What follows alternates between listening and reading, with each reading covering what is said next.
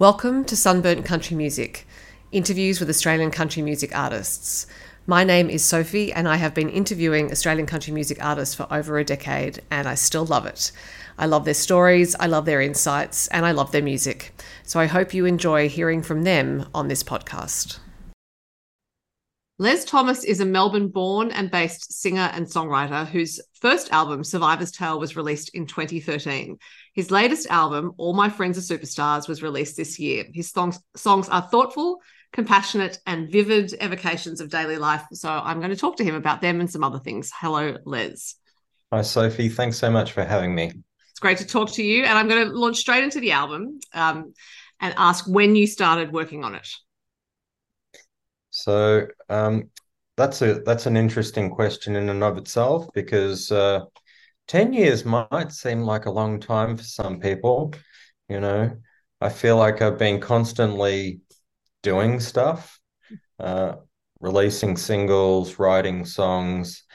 Um, there have been certain songs, "Man on Fire" as an example, that were written a fairly long time ago, back in 2016. Mm-hmm and they're the ones that I sort of put to one side and said, when I'm ready to do, do an album, uh, uh, it's going to be part of that. So, you know, keeping the best work uh, for that kind of a collection. Mm-hmm. Um, the earliest uh, written song on the album is called Ballarat, yeah. Uh, about a real life incident.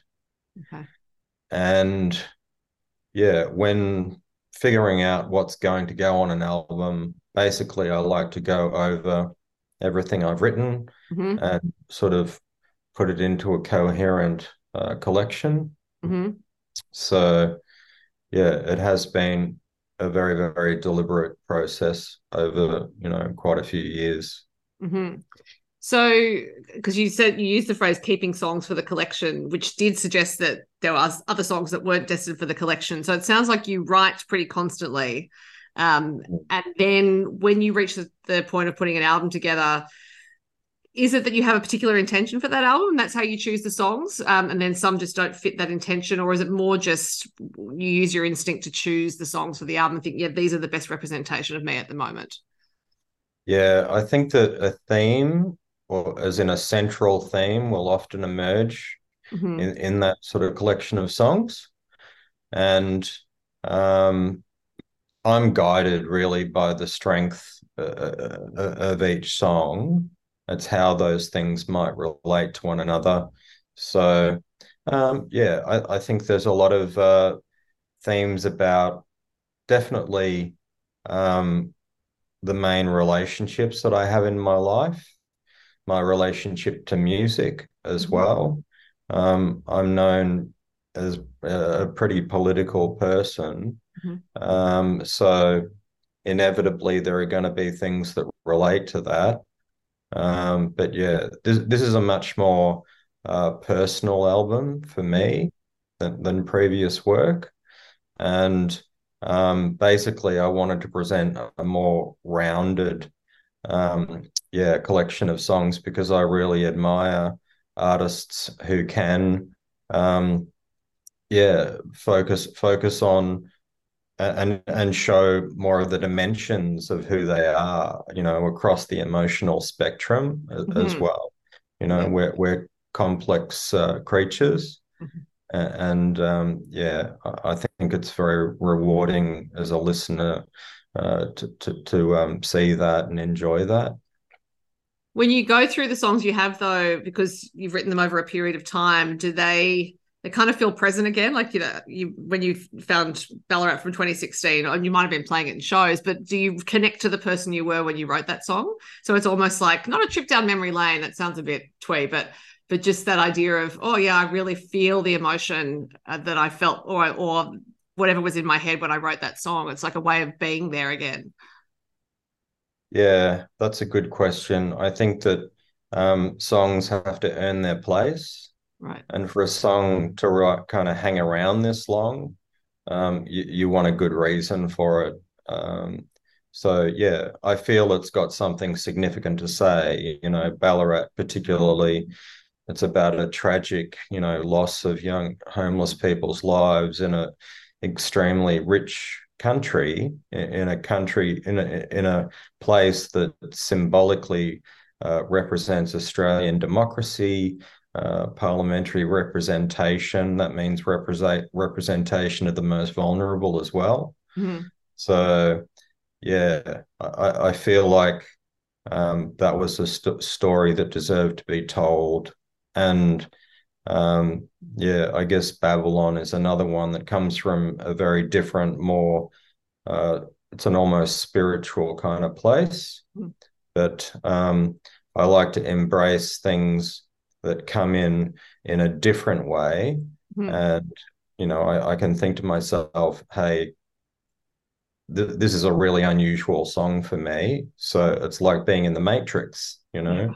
something's different, it's good and you go with it yeah right and you you mentioned being a political person and you're talking about you know the the subject of ballarat. Um so i guess it raises the subject of, of music as activism actually. And i always think you know with art you can you can hide some things in plain sight. And i also like to talk about subverting from within. So with it like within the structure of a song because Ballarat is a is a song that really gets a grip on a listener, um, and it, it, might musically and vocally get a grip on them before they actually listen to the the lyrics. Mm. Closely. Because that's you know depending on how you listen to songs. So I'm just curious as to whether you've set out to use music as activism in a way, or whether it's just something that's evolved through your writing.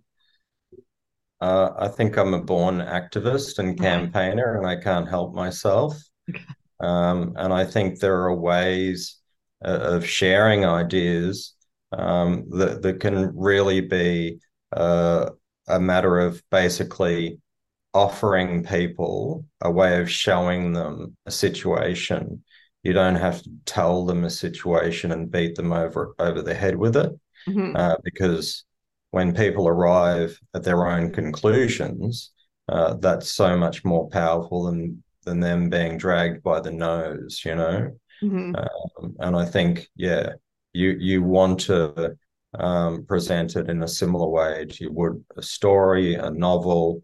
You know, people are intelligent enough to exercise uh, their own minds, mm-hmm. and um, yeah, I don't want to be uh, tendentious or directive in how people take it on. Mm-hmm. I, I kind of reveal my feelings later on. But yeah, it's not like um, I'm in any position to dictate uh, uh, and make people see it all my way. Mm-hmm. And what you were saying about showing over telling, I think it's it is one of the hardest disciplines as a as a writer though of of anything really to resist the impulse to tell, and it, and it can take a lot of practice a lot of skill and a really a lot of ruthlessness with your own work. So is that yeah. something that you've honed over the course of writing songs, or do you think that intention from the start to show as much as you could rather than tell was there in your songs from the beginning? Um, well, I've been a lifelong reader and lover of books. Right. I have a background in writing, journalism, uh, music writing, mm. political writing, and um, yeah, I suppose yeah, I have been educated mm-hmm. in a technical sense around these things, but I also know what I respect and appreciate. Mm-hmm. And, and, what works for me, you know, what uh, the the people who listen to what you do and support what you do will often have a huge amount in common, is what I find, you know. Yeah. Uh, so yeah, I think there's a time and place for those sort of um, very uh, strident kind of anthems, and I've certainly done that. Um, but if you're going to do it, I think you need to do it really well, mm-hmm. you know. Um, and yeah, I think the more you can um, create a bit of space uh, I call it leaving the windows open in songwriting for, for people to bring in their own imagination. Um, I think the better. Yeah, that's a great way to put it. Leaving the windows open. I may or may not steal it in conversation with other people. But Just clearly, give me credit. That's all. okay, I will give it. I will absolutely credit you. Um, and I also, yeah, listening to the songs, you clearly have your antennae up in daily life. There are things you document in your songs which indicate that you very much notice details. And I don't know whether it's related to you being, as you said, a born activist, which suggests a certain amount of or a certain level of compassion, like built-in compassion, where you're looking at the world around all the time and, and and seeing what you can do to improve it i think is the basis of activism. So i'm wondering if you were like that as a kid. Were you someone who noticed details or is it something that again has evolved with your writing? Um well thank you for noticing that first of all. And i would say yes i am very committed to uh, basically taking in you know the situation um, around me. And i feel like my uh, early childhood basically forced me to do that. I remember being uh, very aggressively bu- bullied, basically, because I had a speech impediment. And uh, it's interesting how some people go when they experience that kind of um, abuse. Mm-hmm. So, you know, I am um, extremely sort of empathetic, according to you know what what my uh, doctors have spoken to me about. I, I have a vulnerability to other people's pain and suffering. Hmm. So when other people are hurting, I will hurt too. Mm-hmm. And I think, um, you know, as humans, we're social animals. Mm-hmm. We, we, live uh, with and for one another. And yeah, I, I want my work to be supportive of, of people who need it. So yeah, I think um, it, it, it's a matter of you, you, you, apply, you you listen, and and you um, hopefully get across ideas that will resonate with people. Mm. And I think it can be yeah a, a very rewarding thing when others um, identify themselves in what you're saying. Mm-hmm. And um, yeah feel seen and that kind of thing. Yeah. Yeah given as you said you can go different ways when you're bullied when you're a child. It can be to become a bully yourself. Um, it can be to think that the world's just terrible and you don't want to have anything to do with other people and become quite reclusive and introverted or to do what you've done which is essentially actually put those antennae even further up i think um, which makes you more sensitive and, and alert. So i'm wondering therefore if creating art is a way of actually tempering that to it because you can really expose yourself and be burned out in a way like there's that that idea of being too open-hearted with all the energy flowing out so i'm wondering yeah. if, yeah, if art I, have experienced what they call vicarious trauma through working with refugees and um, other people who've suffered the worst kinds of uh, persecution mm-hmm. and i think um, yeah it's made me think carefully about how do I protect myself? Mm-hmm. But um, I also see that um, in my case, I will always have a level of involvement uh, with the people I love and care about across, you know, different communities. Mm-hmm. And yeah, that means I want to live a pur- purposeful life. Mm-hmm. And I feel like uh, what I've managed to do so far in my writing, where I've been approached to write songs um, that are basically giving voice to refugees in detention or helping to share the story of the first Tasmanian Aboriginal uh, men to be brought across, eventually executed in Victoria. Mm-hmm. There's a weight of responsibility that comes with that that I take really seriously. Mm-hmm. And I think there is a power in song to communicate it's very, very hard to argue with um, a story that's set to a melody and a rhythm. Mm-hmm. And these things can have a life and you know an enduring quality to them. Mm. They they can communicate. If you think of a song like "From Little Things, Big Things Grow," for example, um, you know the, these are, are setting our history down in, in ways that just stay in our mind. Mm-hmm. Um, and oh, I had a question in mind and it's completely gone out the window. So I will look to the questions that I have prepared earlier, um, which is, and I'll say that you know, given given the great care that goes into your songs, you obviously want to have musicians playing with you who also take great care with it, and you have some great ones on this album, including Jai Perry Banks. So, how do you therefore come to choose who helps you take care of these stories that you're giving to people? Um, I think we're really, really lucky to have uh, so many talented, amazing people in our music community mm-hmm. around the country, really. Um, I met Jai Perry Banks at Tamworth in 2016 and first heard him play up there, and he blew my mind.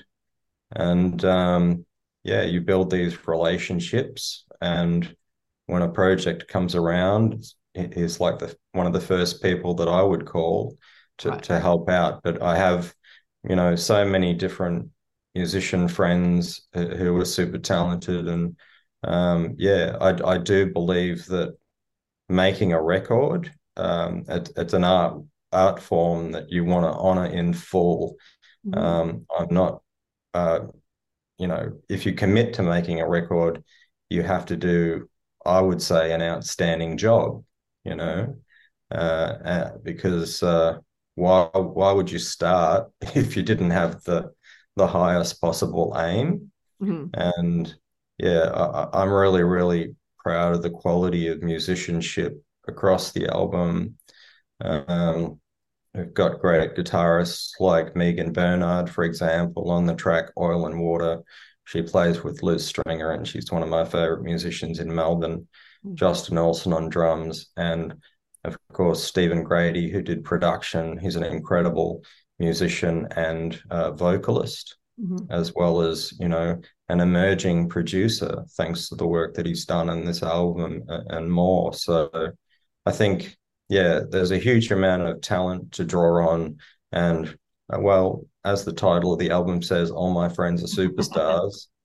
They're talented people. You know, they may not be have their names up in lights, but I think you you want to put together something that really celebrates and honors that talent. Mm-hmm. And do you enjoy the recording process? I love it. Yeah, I, I, I would do that every day if I could. Right. You know, to to do it well, there are definitely costs, but a lot of this album was recorded between Stuart and my home studios. Sorry, Steve and my home studios. So um, it, it's a matter of uh, we we had sort of million dollar um, tastes on a on a beer budget, but we did have great support via crowdfunding as well that enabled us to do some studio um, tracking with drums and live tracking the title track and so forth, processing sounds to to give them that um, highly uh, you know great sounding uh, finish. That there's no way you could tell that a lot of it was recorded at home. But then you've got people like Billie Eilish who release, you know, million sellers that have been recorded in the bedroom these days. So yeah, as long as you're intelligent about how you apply these things and have that end result in mind, I think you can do great things and it does sound great. The album, I have to say, the, the all the the sounds are really clean. They really support uh, the musicians really support your voice and support the, the song itself really well. Um, so I'm curious, um, given that you do other forms of writing and uh, you like to to read books as well, that could have been an avenue for you to to share stories with the world. What made you decide to become a musician and a songwriter? Um, I don't really have a choice in that. I feel compelled to write songs. Mm-hmm. Songs arrive in my head. Right. Um, you know, in the case of an example like Ballarat or Man on Fire, mm-hmm. it's like um, the way I describe it is my my brain is like a pinata that gets knocked open from time to time, and these things just kind of pour out. You know, it's not all good, Mm-hmm. Um, but I think I approach songwriting in such a way where I do write a lot. Mm-hmm. And the more you write, the better you get, the more conscious you are of the things that do or don't work. Mm-hmm. So, yeah, it's a matter of um, I don't wait for inspiration. Right. Sometimes it hits me involuntarily, but um, writing. I'm a believer in writing every day if you can. Right. And I suppose therefore a believer that you do have to sometimes just you know write write some stuff out in order to get to the song that you will end up with. That you know some songs are not going to be usable or not going to be as you would want them to be, but they that's necessary almost to like clear out the sludge to get something else. Yeah, definitely. And like I'm constantly trying to improve my musicianship. I'm known uh, as a lyric, lyricist by a lot of people, but you know, pretty much every time I step out of the shower, I have a new melody in my head. So you know, I might sit down and I'll harmonize some chords out of that melody. Mm-hmm. And then suddenly a line will, uh, you know, a, a, appear based on that melodic line or hook that will evolve into a song. And um, yeah, with, with a little bit of playing around, it's like you, you can tease out an idea. So there's no end to, to what you can do. Uh, every day you can actually learn something new, try something new, uh, be inspired by things. And yeah, it's a constantly rewarding and an interesting thing for me. I think that goes back to what I said earlier about your antennae being up. It's not just hmm. to the world around you, but also to those ideas that come through. So you you are obviously someone who really is in every day. You you're very present in every day. that makes sense. Um, not sure that my wife would necessarily agree with that. she but, doesn't. Want to. You know, she's not here. She's not in the interview. Songwriters um, are known for having their heads up their own behinds a bit, but um. but it's in the service of art. That's fine. Think, yeah, they talk about the artistic temperament, Right. You know, I have that. I can't help it. Right. I, I, try to function. I try to hold down jobs and relationships. And, uh, you know, the first job is to get away with it, right? Yeah. you know, I think uh, it's all a balancing act. And um, I'm very, very fortunate that uh, there are people who are receptive to my work and, and appreciate it, and I'm very well supported uh, by my loved ones. Well, um, given that you, as you talked about the artistic temperament, which means you understand other artists, here is my segue to talking about the website Unpaved, uh, which is run by you. You write what's on it, and it's devoted to folk country in Melbourne. When did you start running that? I think I started it maybe around about uh, 2012 or a bit earlier. I'm struggling to put an actual date on it. Um, so I've been playing uh, gigs in this sort of vein since about 2010. Right. And yeah, I didn't feel like this area of music that had, you know, people like Liz Stringer, Van Walker, Geordie Lane, uh, Sal Kimber, th- those were the people who were around at the very beginning. And I thought, you know, why aren't these people getting the love that they so richly deserve? Mm-hmm. And um, yeah, I had a bit of experience doing music journalism with a publication called um, Massive that was uh, put out via the HMV stores. And they used to get me to write regular reviews on, you know, any genre of music, Right. They'd send me along to review Ricky Martin or, you know, whoever was playing. Yeah. Um, I'd inter- interview international artists uh, back in the days of dial up phones. Right. And um, it was um, great fun. And yeah, it really opened up my mind to different kinds of music. I got to cover a lot of good country music as well, which mm-hmm. was great. And um, yeah, I think the Unpaved project was totally unpaid, and uh, yeah, trying to do grassroots music journalism, mm-hmm. and pretty quickly, promoters and publicists picked up on it and started attracting inter- international in- interviews. Mm-hmm. Um, and my thinking at the time is that you know covering international touring artists would also help elevate local artists because mm-hmm. you've got the same, you know, the, these people on the same website and so forth. So I got to interview my hero Steve Earle twice, and you know, Jason Isbell and Justin Townes Earle and Valerie June, and David Bromberg, and a lot of other incredible musicians and songwriters. Mm-hmm. And I love the challenge of rising to the occasion of researching and interviewing and, and drawing, you know, new ideas mm-hmm. out of people whose work I love. Um, so, yeah, I, I did that while it was kind of sustainable to do. Mm-hmm. and um, part of that project was also doing a Monday night songwriter session at the Old Bar, right. where we'd have three newer singer songwriters kick off the night with three songs each in the round, mm-hmm. followed by three more established artists doing the same. And, and that turned into quite an institution for a while in Melbourne. And it was a great way for people to hear new music, make new friendships, mm-hmm. and a lot of um, beautiful things uh, grew out of that, which was wonderful to see. Yeah. And there is in Melbourne a, a, great music community that's still within the city, it seems. You know, I live in Sydney, and so many of the venues that we had, uh, not there's no music anymore, and you know, it's a very expensive city for people to live in. So I think the music communities, particularly in country music, have gone further out, Central Coast, for example. But it, it it must be great to be a musician working like you are, and still be able to be within that community, and then also document it. So you have a really interesting perspective on all aspects. I think.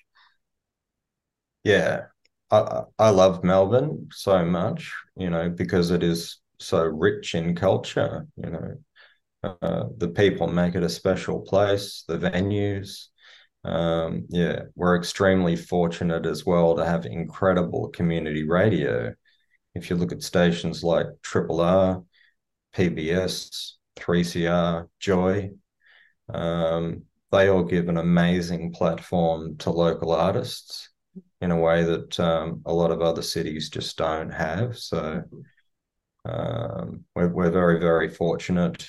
And yeah, I do not take that for granted at all. I think, you know, yeah, we want to basically get out and support every gig that we can. Mm-hmm. I guess, yeah, partly it's a, it's a continuum, I guess, if the, you know, the artists get out and play and, and deliver for the community and then the community supports them. And it just so happens that in Melbourne, that's a symbiotic relationship that's that still seems to be quite healthy. Yeah, definitely. It's taken a pounding with COVID, COVID, that's for sure. And I think, you know, people's habits um, can change. You know, people getting used to staying home and watching Netflix and that kind of deal. Mm. But whenever people go out, they have a wonderful time you can't replace that real life experience. Mm-hmm. Um, there's a buzz about being in a room with live music wherever you go. Yeah. And um, yeah, the crowds may not be huge for every gig, but they're really appreciative and they get right into it and uh, they're glad that they came. Mm. Do you remember the first ever gig you went to as punter? Um, I remember being very, very young back in 1988 during the bicentennial celebrations, mm. and um, Uncanny X Men were playing on one of the piers down in St Kilda. Yeah. And uh, thought, oh, so this is what a rock concert is. it's rock and roll. exactly. and what was the first gig you ever played? Um, I would have been 13 years old, mm-hmm. playing drums in my band called the Lobotomy Scars at the Riverside Tavern in Richmond. Because, yeah, we were, we were young punk rockers. How does a 13 year old come up with a band name like that? hey, I'm weird. What can I say? well, it's, it's, very specific, and as I like to say, the specific is universal. Um, hmm. So, Les, uh, as I'm talking to you, you are on the road on, a on a tour. How have you found it being out connecting to people? Because, as you said, post lockdown, you know, things have changed. People have changed their habits, but I imagine people have been coming out for your shows. Yeah, every show has been fantastic. They're all different, and there's a novelty to being on the road and in a different venue that you've never been to before. Mm-hmm. So yeah, started off in Canberra in the first night with a wonderful young Ngunnawal artist by the name of Linda Barlow. And yeah, it was just so beautiful to be at Smith's Alternative. We had a small crowd, but they were a quality crowd and they got so into it with, you know, singing, clapping, you know, busting moves and that kind of thing. Mm. I, I, believe that, you know, uh, yeah, when you're at a gig, everybody's involved, right? So yeah. we had a great time. And every gig that we've played, I've played a number of gigs now with Bradley Christmas, which have been awesome. He's an incredible uh, musician and songwriter himself. I've been accompanying him with some harmonica. He's been accompanying me with some um, piano. Mm-hmm. And uh, every gig, we, have had these incredible conversations afterwards with, yeah, people who are so happy to see us and mm-hmm. love our music and want to support what we're doing. So, yeah, the shows haven't been big, but they've been really, really re- big in heart and and and, and rewarding. And um, yeah, we've been loving every minute of it. So, yeah, Fantastic. Well, it's um live music is the best you know? That's that's part yeah. of why i do what i do to try to encourage people to get out and see wonderful musicians like you. Um and i've had you talking for quite a while. You need to save your voice. You have more shows. Les thomas it's been great to talk to you. Thanks so much sophie. I hope to see you at a show soon. Thanks for listening to the sunburnt country music podcast. For more Australian country music interviews and reviews and other things, go to sunburntcountrymusic.com or to Sunburnt Country Music on Instagram, Facebook, and TikTok.